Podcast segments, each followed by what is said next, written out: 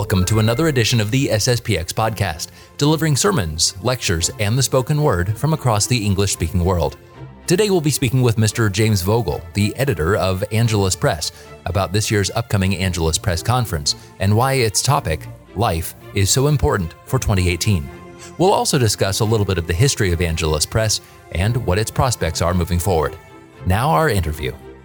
Today on the SSPX podcast, instead of talking with one of our clerics, we are speaking with the editor of Angelus Press, Mr. James Vogel. Hello, Jim. How are you? I'm well. How are you, Andrew? Good, good. Well, we are getting really close to the annual conference in Kansas City, so wanted to have you on and chat with you a little bit about that. I'm sure you're not busy at all getting ready for this. Uh, yeah, something like that. so this is this is a big year for uh, Angelus Press, not just because of the scope of the conference, but also because Angelus Press is celebrating an anniversary. Is that right? That's right. It is. It is our 40th anniversary, and uh, you know the conference. This is our ninth conference, but um, it's not explicitly a celebration of 40 years of Angelus Press, but it is something we plan on commemorating, and uh, it is a minor miracle in the modern world that people still buy books and read magazines and come to our conference. So, uh, I, you know, we we are always edified when anybody uh, buys or comes to anything we do because um, if you haven't been paying attention to the news, 2018 is uh, not a great time to be a, a traditional Catholic. So, um, you know, it's it's only it's only through Our Lady that that we have anything going on. Yeah, absolutely, and and that's that is something that uh, when you want to see divine intervention, you you you take a look at the people that are running things. And I'm not referring to you, but I'm just referring to the fact that it's a publishing house and it's it's it's supposed to be something that's a dying industry. And Angelus Press is still going strong and still one of the flagships for traditional Catholicism, in, at least in the United States. Yeah, this this actually we're, we're on record to have our best year ever, and I, I invite anyone who's listening if, if you get discouraged and you start to despair, and those are understandable reactions to the world we live in, um, come to our warehouse in Kansas City and just just take a look at the uh, the shipping orders because um, you know I, I, sometimes wonder who, who these people are uh, that are out there still looking for the truth, still looking for some sanity, and um, you know when when you're tempted to think everything's going wrong, it's nice to know that there are little pockets of hope. Um, and I'm not saying Angelus Press is one of those pockets of hope. I think we are, but yeah. there are still people out there who are discovering the mass, discovering tradition, and that that should that should lift everyone's spirits. Yeah, it, it does. So you bring up an interesting point. You you have a warehouse in Kansas City, and it was started but in Dickinson, Texas, some 40 years ago. Can you give give us just a brief history? It was what a, a print. I've seen some old pictures. Father Pulvermacher with a printing press. Is is that basically how the Angelus started? Yeah, it's it's a great history because it was really it was kind of Father Bolduc's idea, and then Father Pulvermacher was was the man on the ground. But there was a there was a huge staff of volunteers in the early days, and they uh, w- without them, uh, Press would would not be what it is. They they did all the heavy lifting back in the the late 70s 70s and early 80s. They were printing and stapling and binding things. Had very humble beginnings. And again, it's it's totally providence. There's there's no human reason that an enterprise like that should have become what Angelus Press is today. So yeah, without without that early band of brave and devoted volunteers, not, nothing we're talking about today would have been possible. That's great. And and you fast forward 40 years and the Angelus, which is the name of the magazine itself, The Angelus, that it is still going right. strong and, and putting out issues. And there's a growing staff putting on conferences and putting out publications and, and things things are looking really promising for for the organization which is which is a blessing they are and it's uh, you know we, we have so right we have the warehouse in kansas city we have our offices in st mary's but we've also got a team of employees sort of spread around the country whether they're translators or editors or writers um, uh, modern technology does allow us to uh, make use of, of talent no matter where they are i mean look, you're you're sitting in Phoenix recording this podcast, and the podcast is another example of something relatively new that we're doing. Uh, right. Uh, and I'm I'm sitting in Kansas, so we have some pretty big plans. I think as long as we stay faithful to what the original mission of Angelus Press was, we'll we'll continue to grow, God willing, and you know try to reach as many souls as we can. I was talking with Father Robinson a few weeks ago, and and uh, we, he he drew the beautiful analogy as of as long as your will and God's will are in alignment, then there's there's no stopping what could happen. So, uh, with with that said, I wanted to pivot a little bit towards the conference. So we brought up right. the the Angelus, which is the magazine that many people are familiar with. Recent issue, July August issue, um, touched on the topic of life um, which right. is obviously a huge issue. And that is the topic of the conference for this ninth year, um, October 12th through the 14th in Kansas City. Why the topic life? Why, why this year? Okay, so uh, two things that I want to say here. The first is that we've always tried to, to use a theme for our conferences. So we've done conferences in the past on Our Lady and on uh, the Mass and on the, the missions. So, you know, when we were talking last year about what the theme would be for this year, someone pointed out that it was the 50th anniversary of Humanae Vitae. Really, what we decided was we'll, we'll take this anniversary as an occasion to talk about what the church teaches on life in general. Because when, when, when people hear hear the church's teaching on life often they think first of things like abortion and contraception, and and those are clearly, uh, let's say, probably the most uh, important things, especially in 2018. But we also suspected that you know most people don't need to hear a lecture on why abortion is evil. Mm-hmm. Um, traditional Catholics, conservative Catholics, uh, they already know that. What we're trying to do is look at the, the, the broad scope of what the church teaches on life. Everything from end of life issues like do not resuscitate orders to the, the debate about ordinary and extraordinary means of preserving life to just war theory to what it's like to try to be a Catholic doctor in the modern world. But that's that's the theme of the conference. What does the church teach about life in all of its facets? That's not not a heavy thing to uh, to try and tackle at all. And and I'm looking at the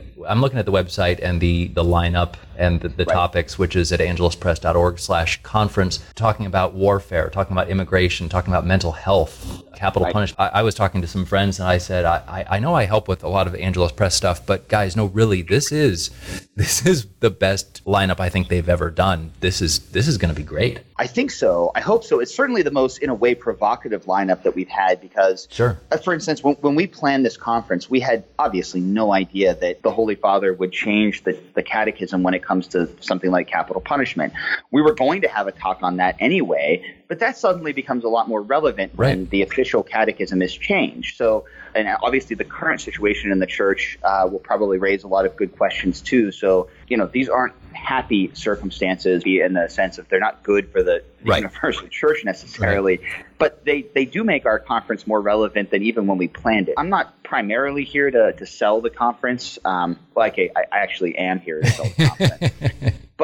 um, wh- whether you, you, you can make it in person or you can buy the talks afterwards, I do think th- there's something kind of for everyone here. You brought up, you mentioned the, the mental health question. I think that's that is a topic of some debate, uh, you know, among traditional Catholics. Yeah. You know, what what are the limits of psychology and can you trust people uh, in the in the mental health field? What what should traditional Catholics even think about the question of mental health? So that's a pretty unique topic. It is broadly connected to the question of life. And uh, what I always tell people who are wondering about whether they should attend is that you might not appreciate every talk. There might be some talks that are not interesting to you, but I, I, I can almost guarantee that there's there's something for everyone. I think I think we try to balance our our talks appropriately.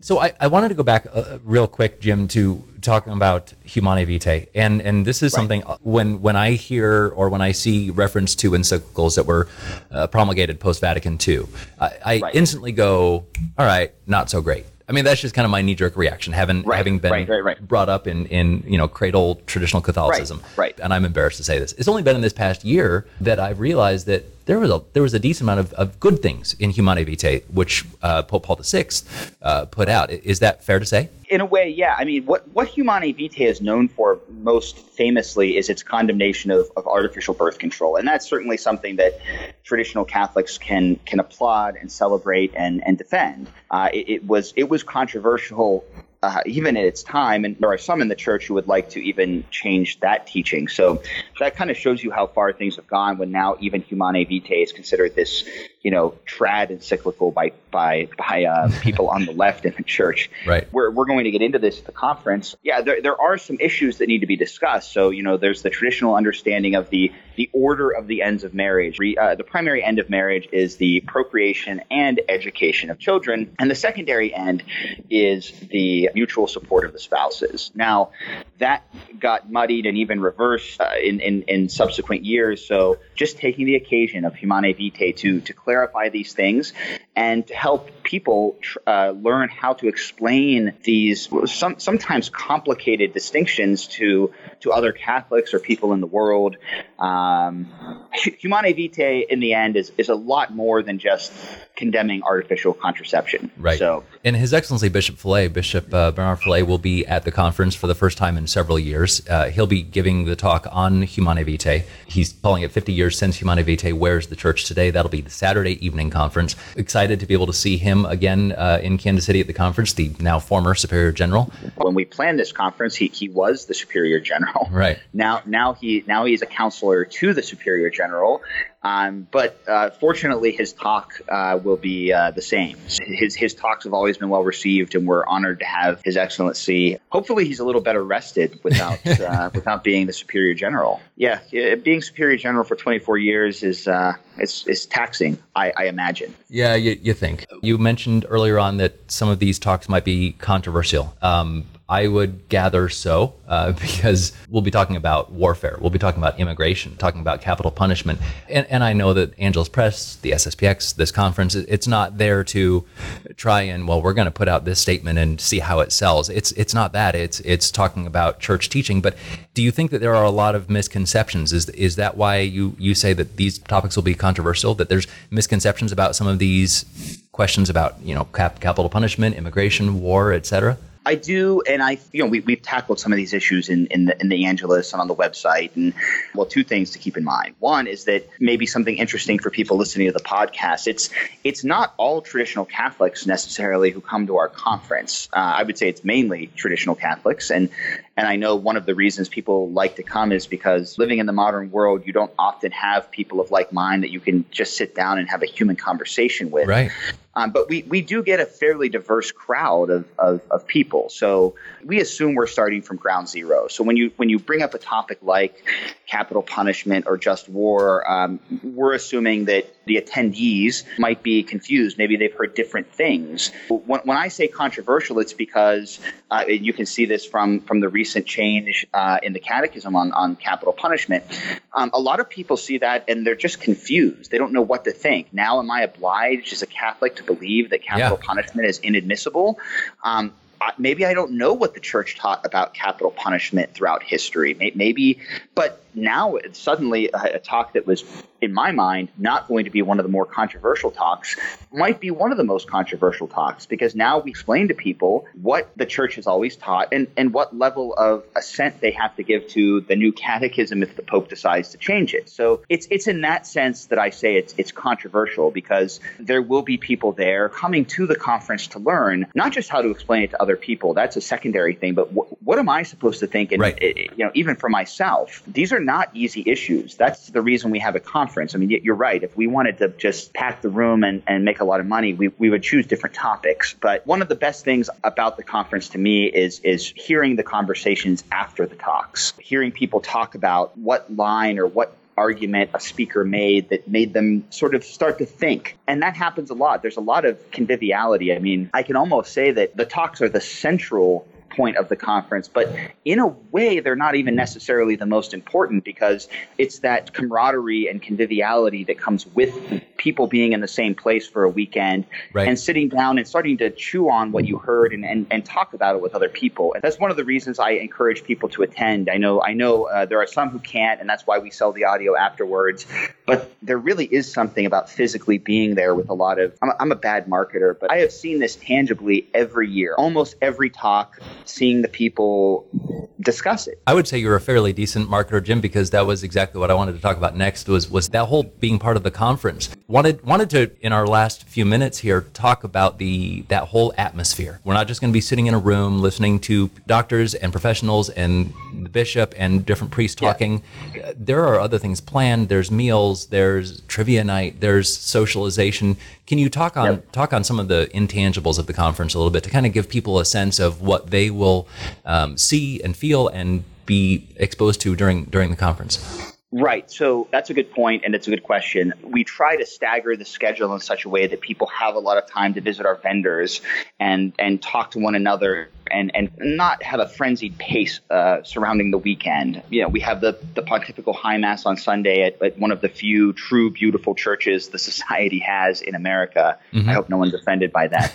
But St. Vincent de Paul in Kansas City is actually an old big, beautiful Catholic church. Yes. We don't have very many of those. Um, and so what, what I've noticed over the years is that a lot of people who come to the conference um, almost come primarily for for that that sense of you know you're living out in the world scattered across the country. You might have to drive a long way to mass on sunday but for at least three days you can be around your your your comrades in arms so to speak and we have a trivia night. And we try to encourage people to get together. And i think this year we're actually planning some things for the youth as well. Oh good. Um, i mean we always have a lot of schools that send students but you know we're trying to emphasize the social nature of, of our conference as well because it is hard to be a traditional Catholic in 2018.